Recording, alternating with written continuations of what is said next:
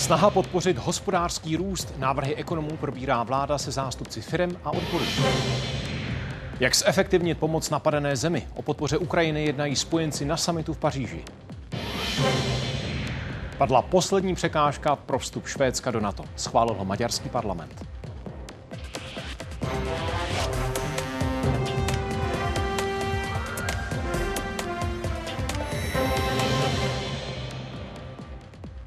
Nový týden, nové vydání událostí a taky nová dvojice. S Marcelou vám přejeme dobrý večer. Vítejte. Jak pomoct české ekonomice k vyššímu výkonu? Zástupci vlády, firem a odborů právě debatují o 37 návrzích Národní ekonomické rady. Jsou mezi nimi třeba i snadnější výpovědi. Právě nedostatek zaměstnanců patří k největším slabinám hospodářství a odrazuje i zahraniční investory. Premiér proto považuje za nutné bavit se o větší pružnosti pracovního trhu. My se snažíme tu situaci řešit. Vláda otevírá nebo doplňuje náš eh, pracovní trh eh, zaměstnanci ze zahraničí a snažíme se z bezpečných zemí, snažíme se tady postupovat rychleji a ve větším počtu. Tripartita se dnes zabývá i důchodovou reformou nebo pravidly pro dřívější penze u náročných profesí. Taky pro tyto plány jsou ale klíčové zaměstnanost a fungující pracovní trh. V této školní dílně právě vznikají třeba ve stavěné skříně pro město Božídar. Studenti závěrečných ročníků totiž pracují také na skutečných zakázkách. Různý kuchyně jsme dělali, do kadaně jsme dělali, do žadce a takový jako menší zakázky. Tady na oboru čelounictví vyrábí třeba sedačky nebo pohovky. Ten počet zakázek, na kterých tu žáci pracují, je tak velký, že některé z nich musí i odmítat. Za tu eh, dobu, kdy se vzdělávají, je to to nejlepší, co může být. Eh, přece naučí opravdu tu reálnou činnost a hlavně s tím, že už mají zodpovědnost, protože tomu zákazníkovi se to musí předat v té kvalitě jako od truhláře. Podle Národní ekonomické rady vlády je na českém pracovním trhu výrazný převis poptávky nad nabídkou, a to v řadě profesí. Nedostatek to představuje nejen z pohledu firem, ale i veřejných rozpočtů. Přišli proto s návrhem 37 opatření. Aktivizujme domácí pracovní sílu a chytře využijme toho, že u nás chce pracovat mnohem více lidí ze zahraničí, než kolik jich dnes přijímáme. Právě tento soubor opatření Národní ekonomické rady vlády byl jedním z témat dnešního jednání tripartity ve Strakově akademii. Vicepremiér Marian Jurečka při příchodu připomněl, že jeho rezort už teď pracuje na změnách zákonníku práce. Paragrafové znění by mělo být hotové do konce března tak abychom právě dokázali více podpořit slodění rodinného pracovního života. Celá řada těch opatření nervů jsou opatření, která opravdu e, jsou pro nás velmi důležitá. Celá řada z nich je už dneska nějaké fáze realizace. V materiálu tento poradní orgán vládě doporučuje třeba snížit odvody z těch nejnižších výplat. Nahradit by to mělo jiné zdanění. To ale před dnešním zasedáním odmítl třeba šéf odborů. Ti stejní zaměstnanci potom ten výpadek zaplatí prostřednictvím toho, že bude větší deficit veřejných financí. Oni to tam píší, že by se to mělo kompenzovat z jiných daní třeba. Není tam žádná zmínka o tom, u kterých daní. Takže to je bude tam například se... spotřební daň u tichého no to znamená, že ti chudí to znova zaplatí, takže to je opravdu, to, je, to přeléváte z jedné kapsy do druhé. Mezi návrhy je pak třeba také výpověď bez udání důvodu, ovšem s odstupným závislým na počtu odpracovaných let, což rozděluje i koalici. Podle opozice by však stát měl hlavně přilákat lidi, kteří odešli pracovat do ciziny nebo více zahraničních pracovníků. Tento trh by ale podle jejich zástupců mohli rozhýbat i další úpravy. Podívat se více na investice do například do robotizace nebo mechanizace práce. Já si myslím, že eh, všechny tady tyto aspekty nám eh, mohou pomoci, ale určitě to není, eh, že budeme někoho vyhazovat bez udání důvodu. My musíme přece hledat cestu, jak ochránit konkrétní zaměstnance a pomoci jim najít novou práci v případě, že jejich podnik je nemůže nadále zaměstnávat. Není normální, aby jsme chránili pracovní místa v podniku, která, který nemá perspektivu. Pomoci má také zapojení částečných úvazků, nejen pro lidi na rodičovské, seniory, ale i studenty. Ti by se tak lépe mohli zapojovat do pracovního procesu, podobně jako ti v Litvínově. Redakce a Martin Schneider, Česká televize. Národní ekonomická rada vlády navrhla celkem 37 opatření pro dlouhodobý a udržitelný vyšší růst ekonomiky. Z pravidla jde o změny, které příliš nezasáhnou veřejné rozpočty. Kromě už zmíněných návrhů je to třeba lepší dostupnost školech. Jejich aktuální nedostatek podle ekonomů zbytečně snižuje zaměstnanost a tím i daňové výnosy. Dál doporučují posílit zdravotní prevenci. I to by se mělo promítnout v produktivitě. A změnit by se mohl taky systém podpor, aby víc motivoval k práci. Některé úpravy, třeba sloučení čtyř dávek do jedné, už ministr Jurečka představil. Odborníci poukazují taky na množství lidí v exekuci. Řešení podle nich je, aby oddlužení bylo přístupnější. Ekonomové navrhují i zrychlení výstavby a investic pomocí změn některých zákonů nebo využití tzv. PPP projektů. Úpravy trestů i jejich sazeb by pak snížily počty vězňů. Pomoc by mohla i třeba legalizace konopí. Události pokračují už za chvíli třeba reportáží o dálničních známkách. Ty roční v týdnu výrazně podraží. Zatím se ale dá ušetřit.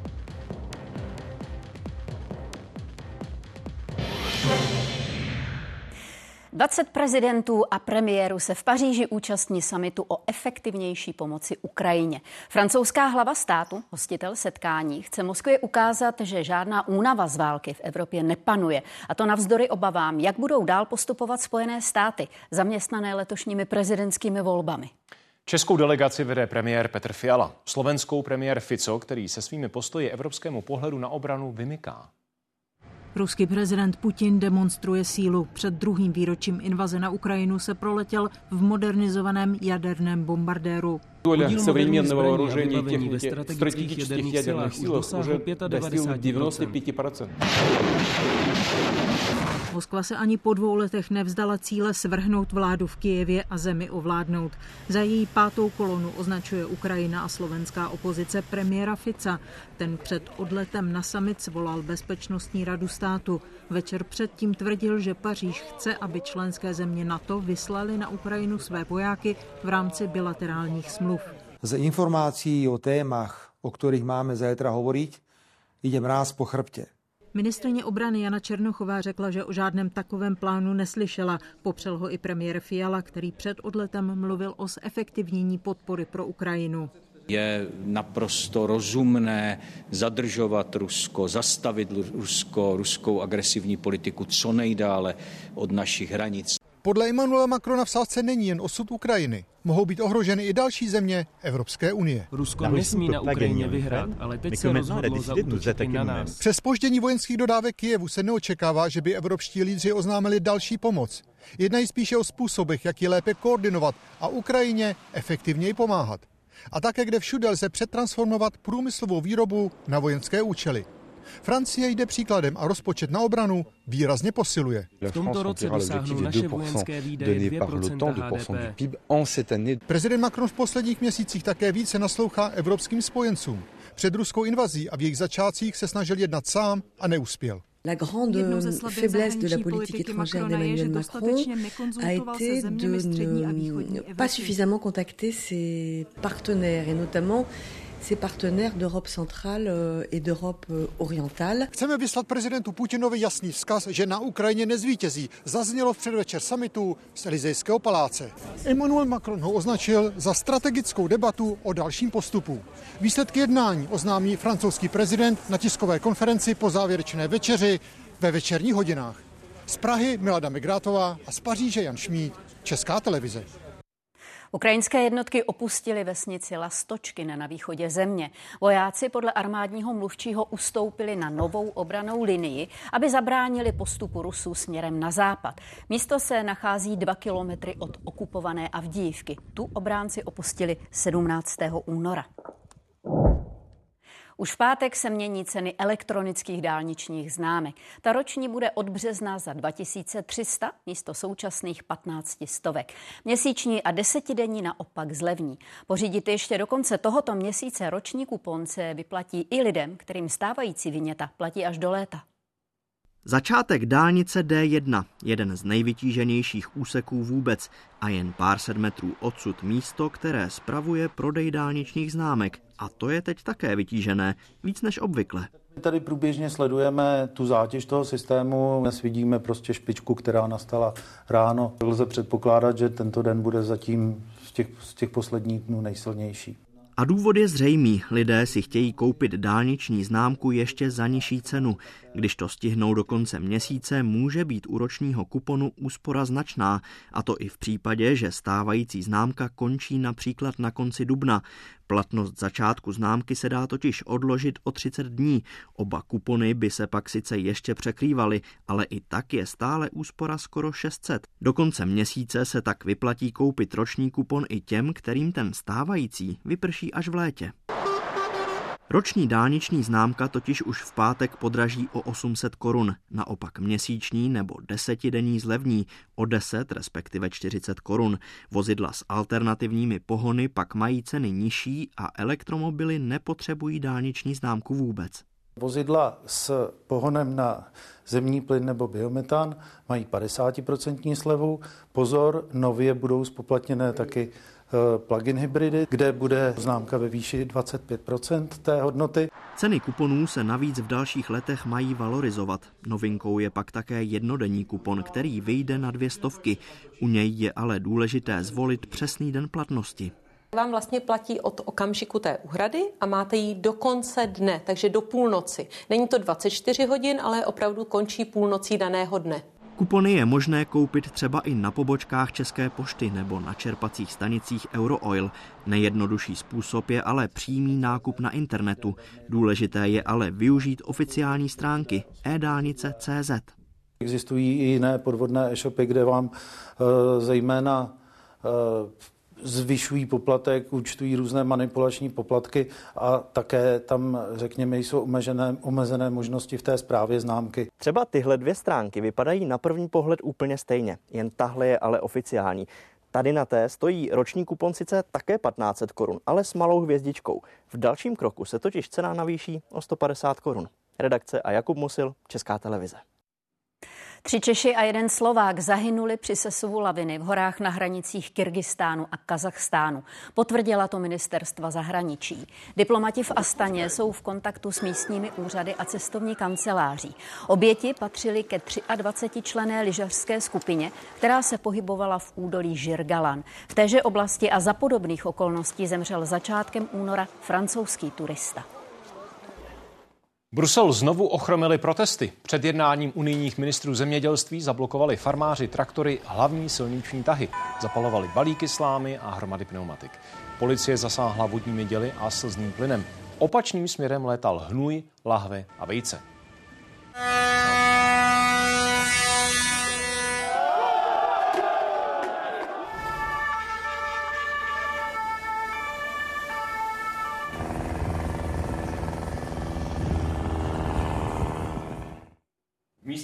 Petr Obrovský. Petře, už se situace uklidnila a jak ministři zemědělství na protesty reagovali?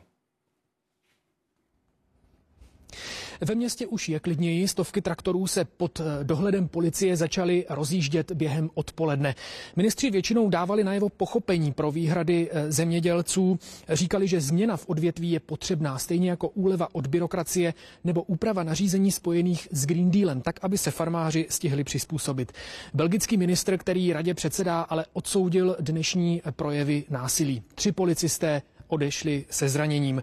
Politici mezi tím projednávali návrhy Evropské komise, jak zjednodušit podmínky pro čerpání dotací, například u povinnosti nechat část půdy ladem nebo část orné půdy přeměnit na trvalé tra- travní porosty. Státy ale předali komisi i víc než pět stovek vlastních návrhů, jak zemědělcům zjednodušit život. V krátké době, v řádu týdnů, by komise měla změnit metodiku eh, kontrol plodin na polích pomocí pomocí satelitního systému. Osobní návštěvy úředníků na farmách by eh, tak eh, měly ubít, mělo by jich ubít minimálně o 50% Český ministr toto přivítal, říká ale, že Brusel by měl být ještě ambicioznější. Další návrhy se týkaly věcí, které lze uvést do praxe spíš v řádu měsíců, třeba zásahů do pravidel společné zemědělské politiky. Toto ale nejspíš bude úkol až pro novou Evropskou komisi a nový Evropský parlament. Tomu současnému totiž končí mandát zhruba za dva měsíce a to na nějaké větší úpravy právních předpisů už nedává prostor tlačíme na to, abychom šli cestou eh, méně regulací a více motivace toho farmáře, toho zemědělce, aby skutečně eh, eh, dokázal skloubit ty cíle péče o ochranu životního prostředí, to chceme všichni, ale současně musíme zůstat jako evropské zemědělství konkurenceschopní. Polovinu klientů největší zdravotní pojišťovny letos čeká výměna průkazů. Desetiletá platnost končí téměř třem milionům lidí. Nové průkazy jim začnou chodit postupně od dubna. Není třeba o ně žádat. Pojišťovna jen varuje před možnými podvodnými telefonáty. Její pracovníci kvůli výměně kartiček nikoho předem nekontaktují. Violeta Hamidulinová měnila všechny doklady i s kartičkou pojištěnce loni. Oni tady přidali mi nové jako část jména. Vy jste se vdávala?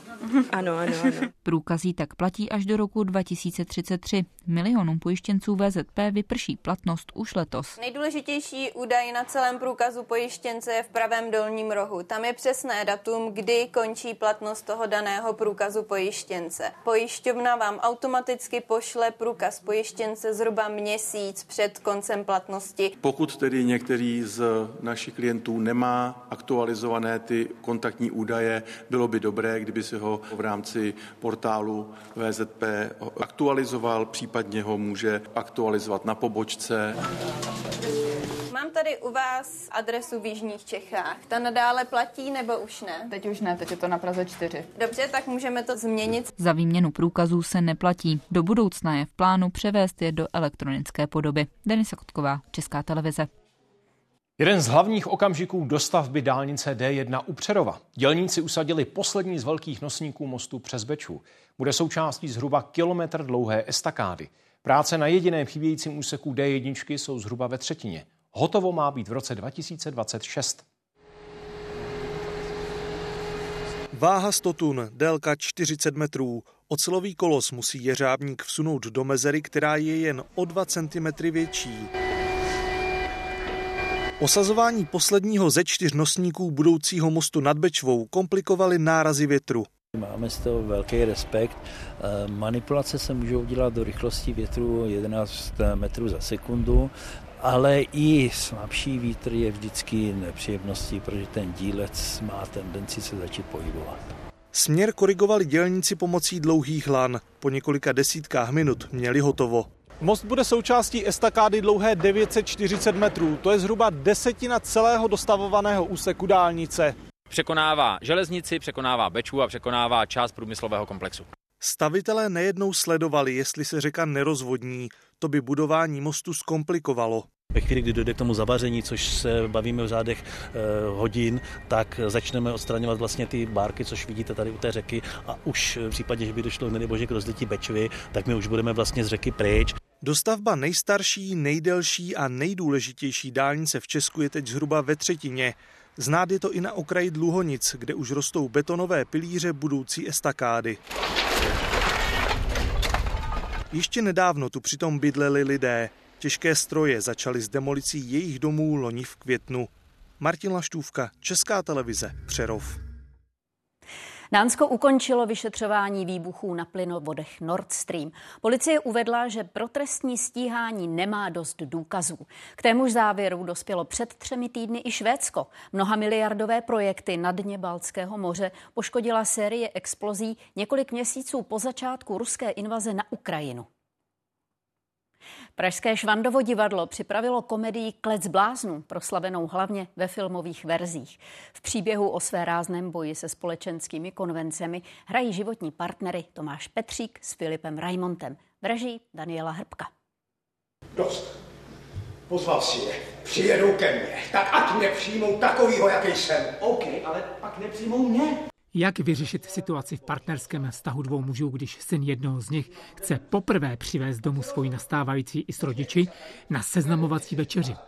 Otec je totiž horlivým zastáncem tradičních hodnot a je pro něj nepřijatelné, aby svou dceru provdal za mladíka, který vyrostl u dvou gejů, zvlášť když jeden z nich vede travesty show a ten druhý v ní vystupuje pod uměleckým jménem Zaza. Protože jsem žena! Ty nejsi žena! Ty mizero! Je to hodně o té lásce, je to hodně o té o toleranci, o té vnitřní svobodě. Klec bláznů Žána Poareta je půl století starý text hry o souboji tradic s touhou být sám sebou. Z komedie, kterou já považuji v tom nejlepším slova smyslu za bulvární, jsme se snažili vlastně interpretovat komedii vztahovou. Premiéra hry proběhla v roce 1973 ve Francii a hra se stala okamžitě světovou senzací. Albín. Už o několik let později byl natočen velmi úspěšný snímek, který získal nominaci na tři Oscary. Švandovo divadlo se proměnilo v noční klub z drag show. Poprvé se tak musel do dámských šatů převléci herec Filip Raimond. Baví vás? Baví, no jasně, to je moje vysněná role. A není ideálnější představitel v našich zeměpisných šířkách. Komedie o rodičích, dětech a svobodě sebevyjádření funguje i po letech a slovo vnímají i zastánci tradičních hodnot a rodiny. Jiří Svoboda, Česká televize.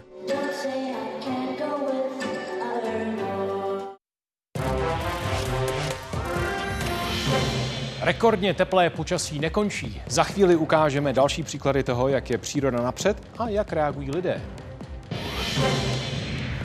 České domácnosti i firmy utáhly plynové kohoutky.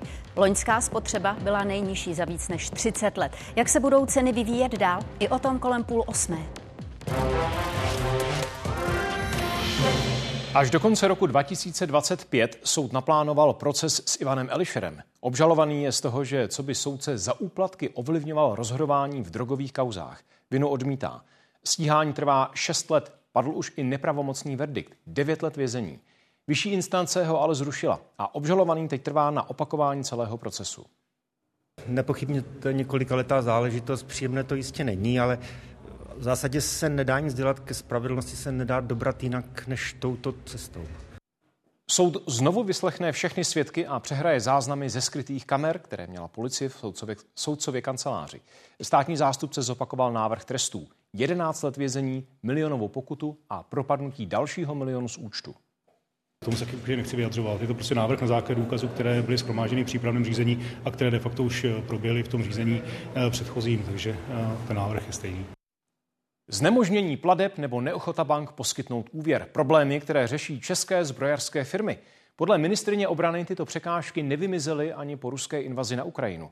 Zástupci firm říkají, že jim brání v navyšování investic i v rozšiřování produkce. A to v situaci, kdy většina podniků je na hranici svých výrobních kapacit.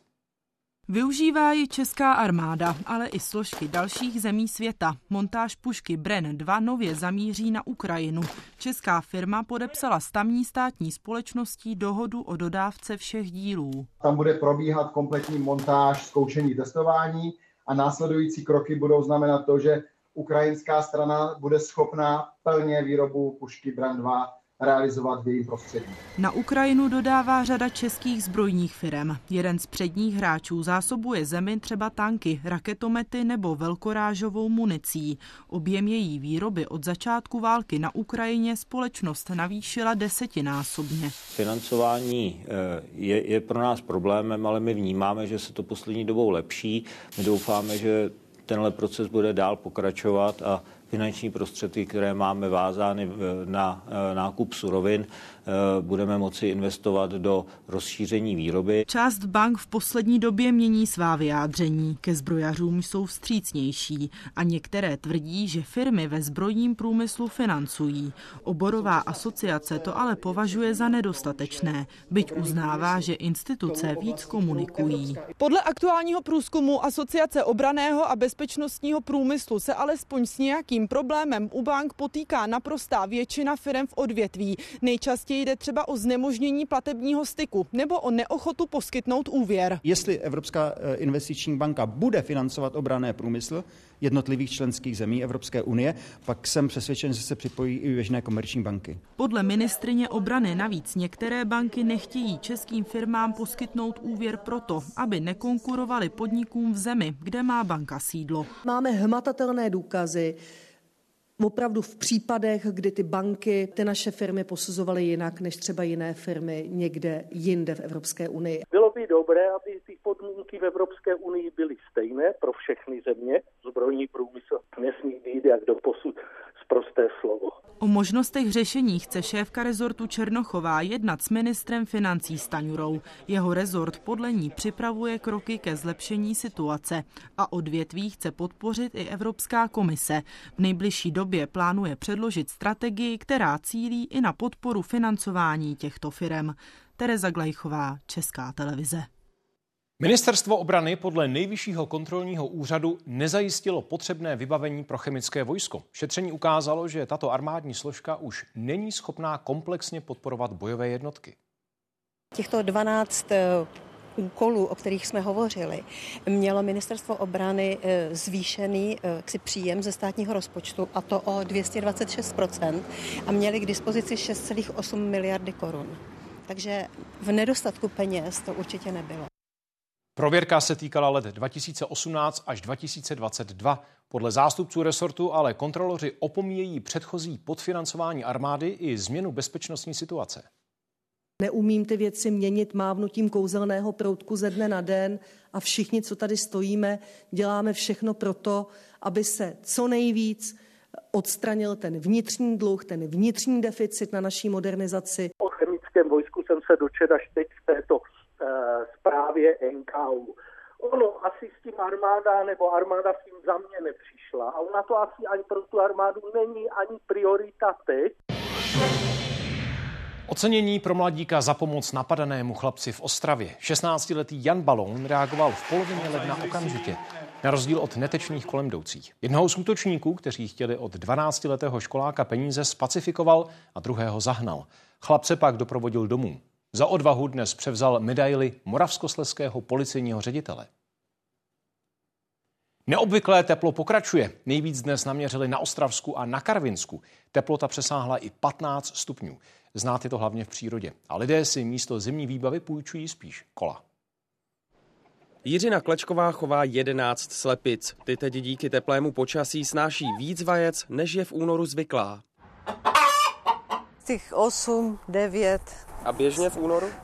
No tak většinou je zima, takže možná čtyři, to už maximálně, to už není. Takže zas. pro vás je ale dobrá zpráva, máte víc No, vajček. tak Určitě je dobrá. Vajíčka jsou drahé. Uspíšený vývoj pak pozoruje na ovocných stromech. Říká, že něco podobného ještě na konci února nezažila. Podle kalendáře by mělo být ještě období vegetačního klidu.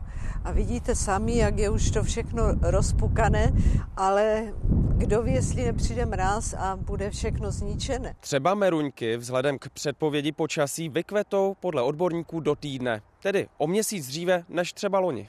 Slunečné a teplé počasí přilákalo k přehradě Olešná řadu rybářů. Podle nich jsou teď ryby aktivní jako v Dubnu. 48. Takže dobré. Dobré. Berete. Bere a dej do saku. Je to nádherný, protože v únoru vždycky leží sníh, ještě hážem sníh. Teď se dají krásně chytat ryby. Se jen tak nezažije.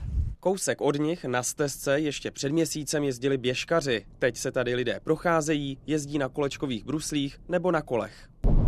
Počasí má vliv také na prodej sportovního zboží. Tržby třeba v tomto frýdecko-místeckém obchodě jsou srovnatelné s běžným březnem. Běžky a kola, co se teď víc prodává?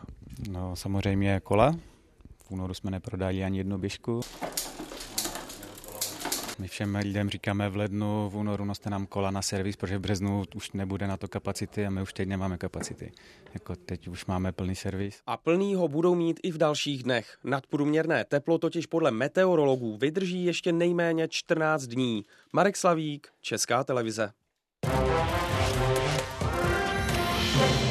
Úspory energií v Česku pokračují. Loňská spotřeba zemního plynu byla nejnižší od roku 1992. Meziročně klesla o víc než desetinu. Šetrněji se chovaly všechny skupiny zákazníků, hlavně kvůli cenám, ale svůj podíl na to má i teplé o počasí. Ostatně mluvili jsme o něm. Množství odebrané suroviny se snižuje už od třetího čtvrtletí 2021, tedy od doby, kdy začala energetická krize.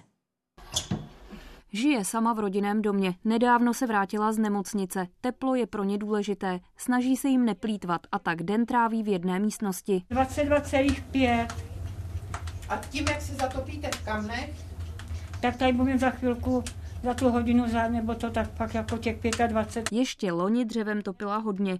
V domě má sice plynový kotel, ale kvůli vysokým cenám se snažila maximálně omezit spotřebu.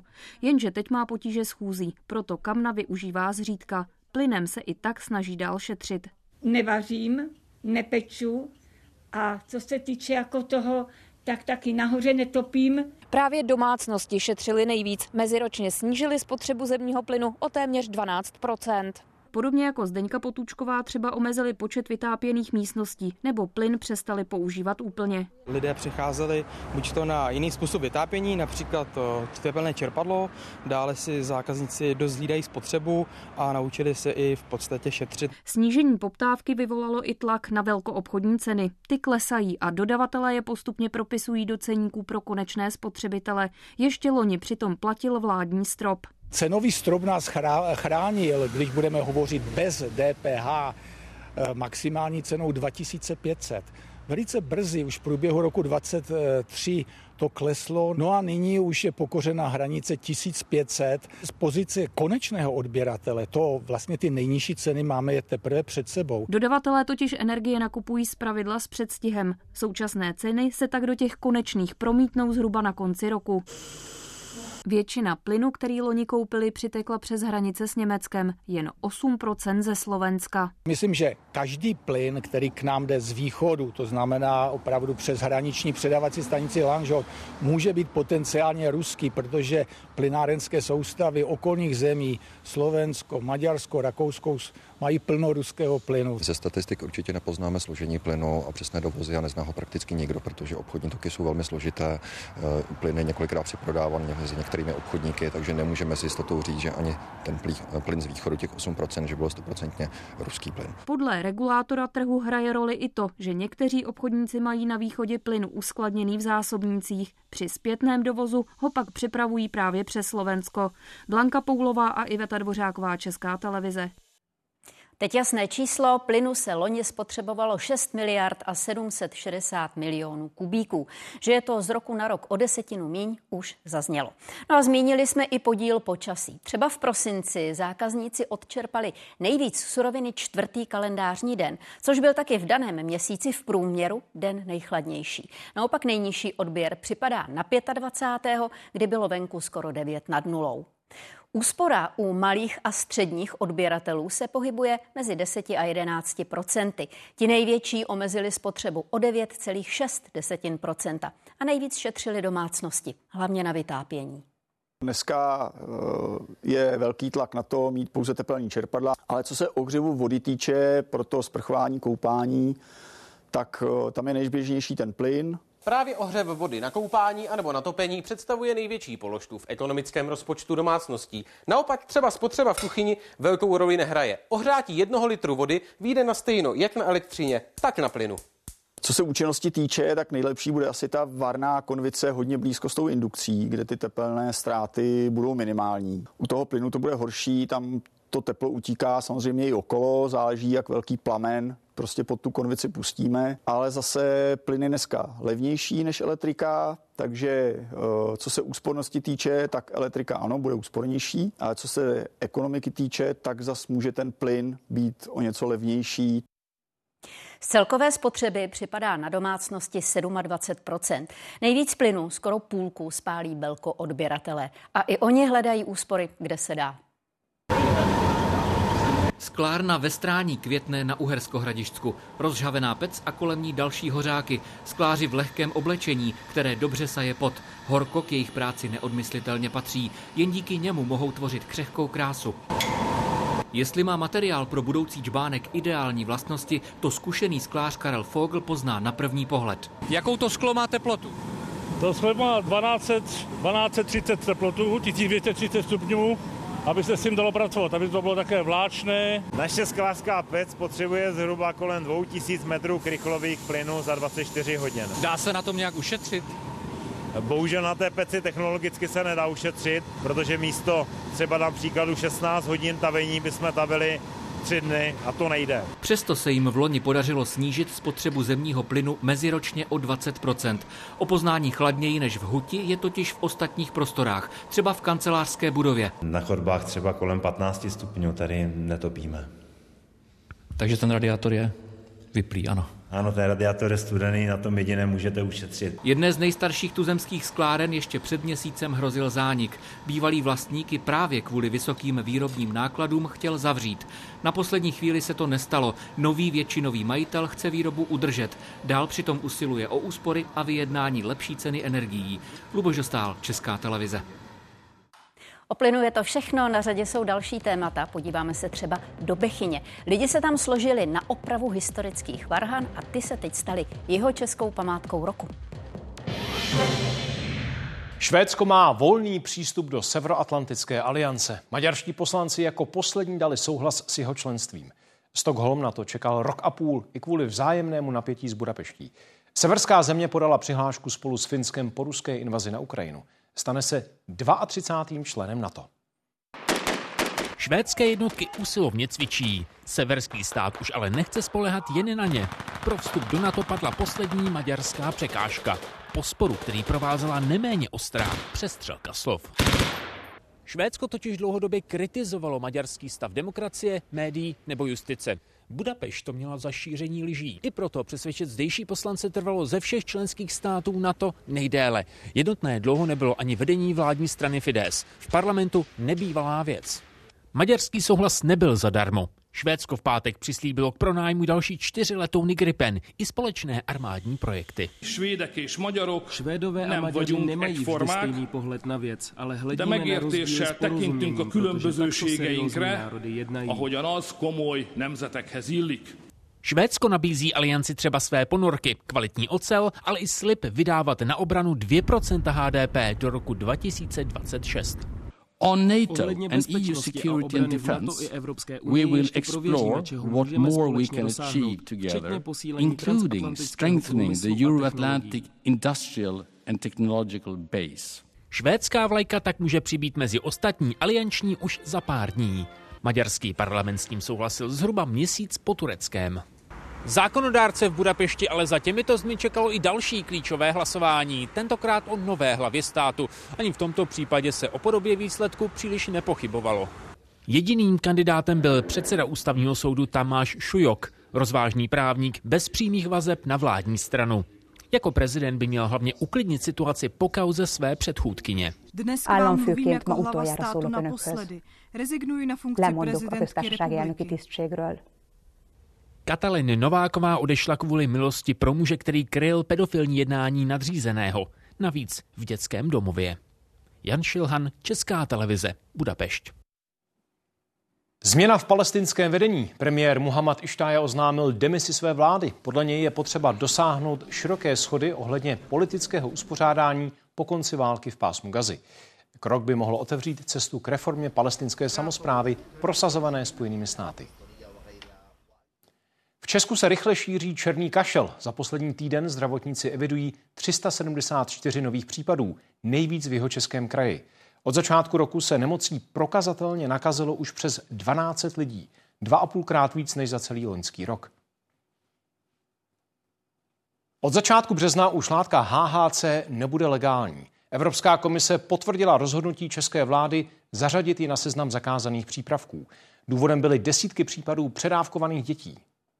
Vypadají jako běžné ovocné bombony, je v nich ale látka hexahydrokanabinol, tedy HHC. Řada dětí už kvůli nim skončila i na jednotkách intenzivní péče. Oni si vezmou třeba ten bonbon s tím HHC a ono během 15-20 minut se nic neděje, vezmou si další, pak nastoupá ta hladina a to předávkování nastupuje velmi rychle. Případ několika školáků z Karlových varů. Všem bylo velmi špatně. Typické pro tuto skupinu byla porucha vědomí. Děti nešly zbudit, nebyli schopni komunikovat, nebyli schopni se postavit a hýbat. Lékaři všem pomohli. Některé děti a dospívající jdou ještě dál a látky jako je HHC nebo kratom kombinují s alkoholem. Případ 16-letého mladíka z Prahy. Ten přijel ve stádiu téměř mozkové smrti, no a za tři dny zemřel. Kratom zatím na žádném seznamu zakázaných látek není. HHC už ano. Trestný tak bude nejen prodej, ale i držení těchto látek pro vlastní potřebu. Při malém množství pokuta až 15 000 korun. V případě, že se bude jednat o množství větší než malé, případně budou předávat uvedené látky a výrobky jiným osobám, může být jejich jednání klasifikováno jako trestný čin. Hrozbou jsou i drogy. Podle evropské studie má zkušenosti s některou z nich 29% dětí ve věku 15 až 16 let. Nejčastěji jde o konopné látky a extázy. Ta se často ředí dalšími látkami. Vlevo čistý produkt, vpravo upravený do podoby barevných tablet. Když se mi to nedostaví do 10 minut, můžu cítit, že jsem si nevzal dost, můžu si říct další, pak třeba ještě jednu, zapít to pivem a pak mi to může vypnout. Problémy. Pak to člověka může vypnout doslova. A podobné je to u dalších drog. Pervitinu, heroinu nebo kokainu. Ten se dost často ředí látkou lemavizol, což je odčervovací prostředek. Vytváří to vlastně problémy v krevním řečišti obecně, jako v rámci dlouhodobého užívání. V Praze v posledních třech letech počet úmrtí roste. Máme dost eh, úmrtí mezi mladýma lidma, kdy ten uživatel kolikrát těžko odhadne, kolik si toho může dát, nebo ty látky vzájemně nakombinuje. Pravidelně pak drogy užívá skoro 47 tisíc Čechů. Drtivá většina pervitin. Richard Samko, Česká televize. Už po deváté vzkázala Liberty Ostrava zaměstnancům, že pro ně práci nemá. Většina provozů stojí. Společnost tvrdí, že chystá návrat 1500 lidí. Do potíží se ale mezi tím dostávají menší firmy v regionu, kterým huď dluží a zároveň jim přestala dávat zakázky. Podle odhadů kraje jich je až 600. Tady ve strojírenské společnosti JKL ve Svěrnově vyrábí třeba tyto rovnací válce. Zakázky pro Liberty pro ně ještě nedávno znamenaly 30% veškeré produkce. Když to vemu celkově, tak nějakých 2,5 milionu ve fakturách. Máme tady ještě bohužel zhruba za milion korun rozpracovanou výrobu, kterou nemůžeme samozřejmě dodat. Ústecký hejtman Jan Schiller z ANO odmítl politickou odpovědnost v případu krajské zdravotní. O tom a o budoucím fungování nemocnic v regionu odpoledne jednali zastupitelé. Kvůli možnému ovlivňování zakázek je ve vazbě pět lidí, včetně teď už bývalého šéfa ústecké společnosti anebo ředitele nemocnice v Jihlavě. Na severu Čech je Milan Danda. V jakém duchu se ta debata nesla a v co vyústila? Na tom jednání padaly poměrně ostré výroky, a to třeba od bývalého zaměstnance krajské zdravotní Tomáše Jelínka. Ten tady uvedl, že ta aktuální kauza je pouze špičkou ledovce a že podobných problémů je v krajské zdravotní mnohem více. Opoziční zastupitelé kritizovali především vedení kraje. Hejtman Jan Schiller z Hnutí Ano ale uvedl, že necítí žádnou odpovědnost za to, co se mělo v krajské zdravotní dít. Radní pro zdravotnictví Radim Leibl ze stejného hnutí, ale svou roli vidí a de facto dal svou funkci k dispozici.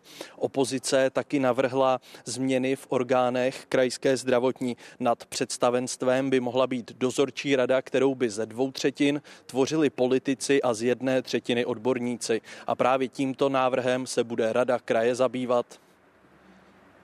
Japonský modul Slim na povrchu měsíce znovu komunikuje. Ozval se skoro po třech týdnech, když přežil lunární noc. Původně měla sonda vydržet jenom jeden lunární den, tedy 14 těch pozemských. Není totiž uspůsobená pro extrémně nízké teploty. Teď ale dál sbírá informace o povrchu měsíce. Detaily přidává web Věda24.cz. V Česku vznikají první společenství obcí. Od ledna to umožňuje zákon. Jednou z výhod je možnost zaměstnat takzvaného létajícího úředníka, kterého si pak samozprávy mezi sebou půjčují. Obecní pokladně ušetří peníze a starostům zase čas s náročnou administrativou. Pojedu do eh, obce Zvěstov, Velké Heřmanice a do obce Olbramovice. Kalendář má sociální pracovnice Irena Ratajová nabitý. Nestará se totiž jen o klienty ve Voticích, kde má kancelář.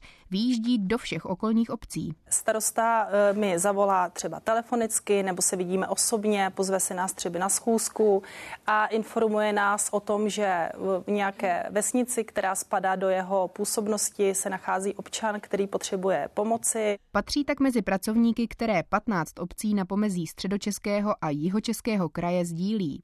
Od roku 2015 tvoří dobrovolný svazek. Jedním z příkladů projektů, na kterých obce spolupracovaly, je třeba tahle cyklostezka. Spojuje Votice s Olbramovicemi. Ten rozpočet byl někde přes 30 milionů a samozřejmě největší část, 90% jsme dostali dotačních ze státního fondu dopravní infrastruktury. 5% nám poskytl ještě středočeský kraj na dofinancování. Těch dalších posledních 5% se podíleli město Votice a Obramovice, ale solidárně přispěli 20 korunou na občana i obce, které vlastně nemají cyklostezku na svém území. Další oblastí, kde obce postupují v součinnosti, je třeba odpadové hospodářství. Do budoucna plánují vybudovat společnou kompost kompostárnu a Rius Centrum. Teď chtějí spolupráci povýšit na novou úroveň. Jednotlivá zastupitelstva schvalují záměr vstoupit do společenství. My se tam eh, víceméně těšíme na eh, toho létajícího úředníka. Komplikovaný jsou správní řízení, které se vedou v oblasti rušení trvalých pobytů. Další agendu, která, kterou by to nějakým způsobem mohlo zjednodušit, tak je třeba povolování kácení. Ministerstvo vnitra teď jedná s dalšími rezorty o tom, jaké kompetence by společenství obcí mohla do budoucna získat. Bavíme se třeba o sdílených pedagogických pracovnících, o sdílených nepedagogických pracovnících, školní psycholog, ajťák. Počítá se i s tím, že společenství budou úžej spolupracovat při tvorbě strategií, třeba v oblasti cestovního ruchu. Ten by měla na Voticku podpořit už zmíněná cyklostezka, která v budoucnu protne celý mikroregion. Klára Ješnová, Česká televize. Víkendové referendum v Jáchymově spor o výstavbu apartmánů nerozhodl. Drtivá většina zúčastněných se sice vyslovila proti prodeji městských pozemků investorovi. Přišla ale jen asi čtvrtina lidí a hlasování tak není platné.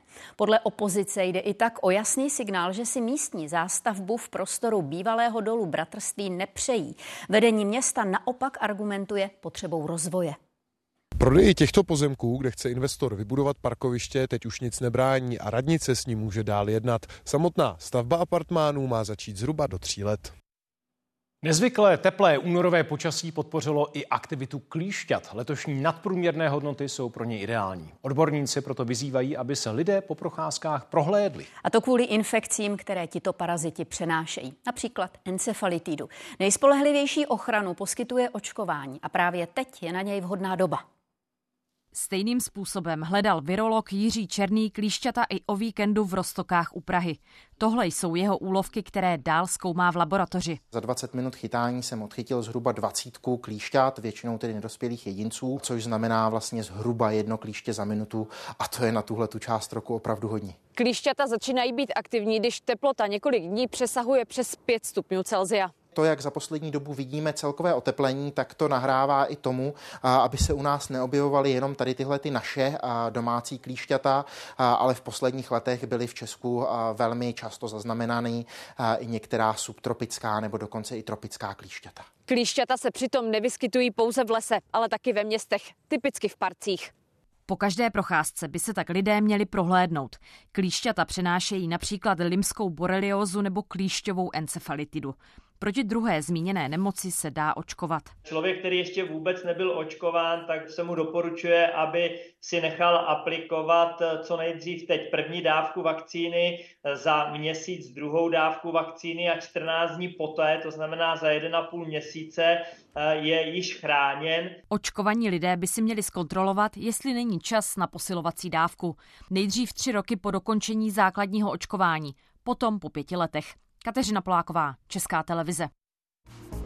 Krize u Sokolů. Blízká spolupracovnice nejvyšší představitelky spolku ukradla desítky milionů, poté spáchala sebevraždu. Ukrajina čelí ruské agresi i deziluzi ve vlastních řadách. Už je před takzvaným vítězným únorem varovali před nástupem totality.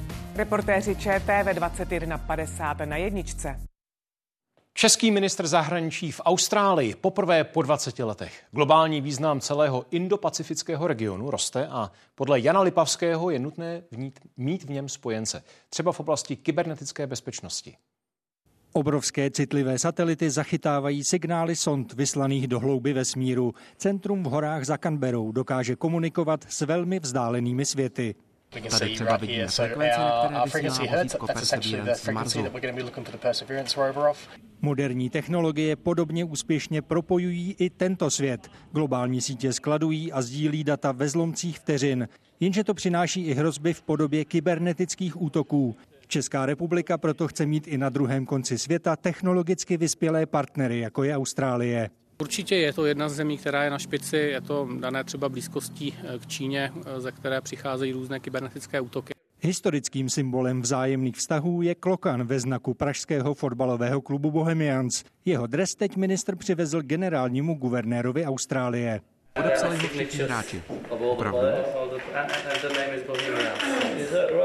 Aktuálním symbolem toho, že spolupráci s Austrálií míní Praha vážně, je tato žena. Od Loňska působí jako jedna z vůbec prvních evropských kyberataše v Canbeře. tak nejenom, že nám to dá tu strategickou výhodu do budoucna, ale zároveň to i demonstruje nebo deklaruje to vlastně tu naše, to naše odhodlání. Kromě kybernetických hrozeb se vláda tady v Kanbeře chystá i na možnost konvenčního konfliktu. Minulý týden oznámila další masivní investici do armády.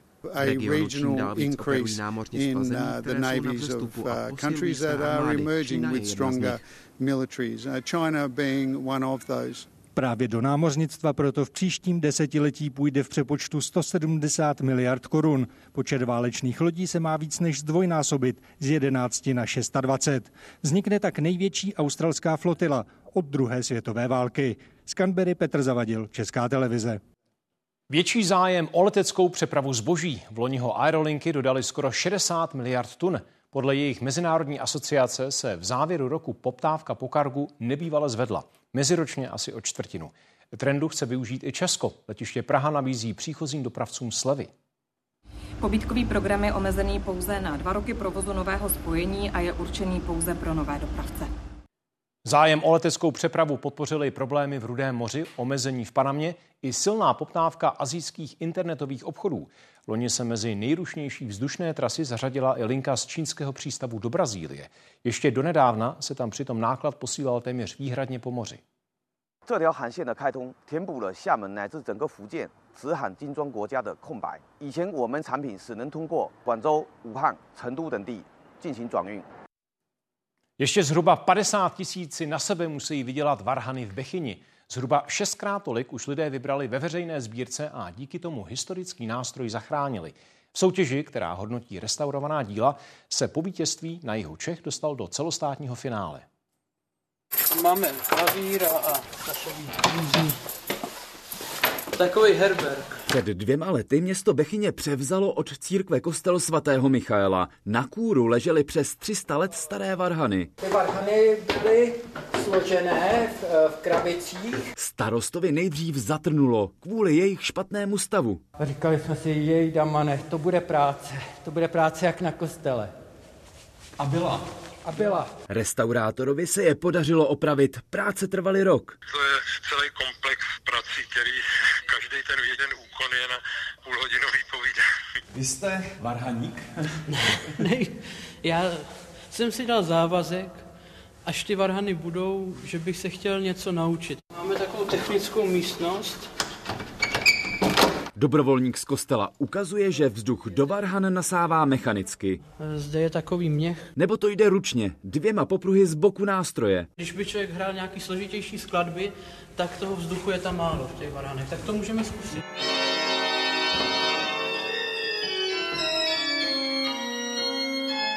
Renovace stála 350 tisíc. Většinu už místní vybrali. Jiří Bílek taky přispěl. Myslím si, že to byl takový určitý dluh, který se těm předkům musel splatit. Bylo naším cílem spojit lidi, dát jim nový prostor, kam budou chodit rádi. Teď Bechinští po úspěchu v krajském kole soutěže Památka roku čekají na republikové finále. Martin Donát, Česká televize Jižní Čechy. Události komentáře dnes rozeberou i západní podporu Ukrajiny nebo sporné výroky slovenského premiéra v debatě s předsedou Senátu za ODS Milošem Vystrčelem a místo předsedou sněmovny z Hnutí Ano Karlem Havlíčkem. Zítra budeme sledovat třeba jednání čtyř premiérů v Praze. Na pozvání toho českého přijedou předsedové vlád Polska, Slovenska a Maďarska.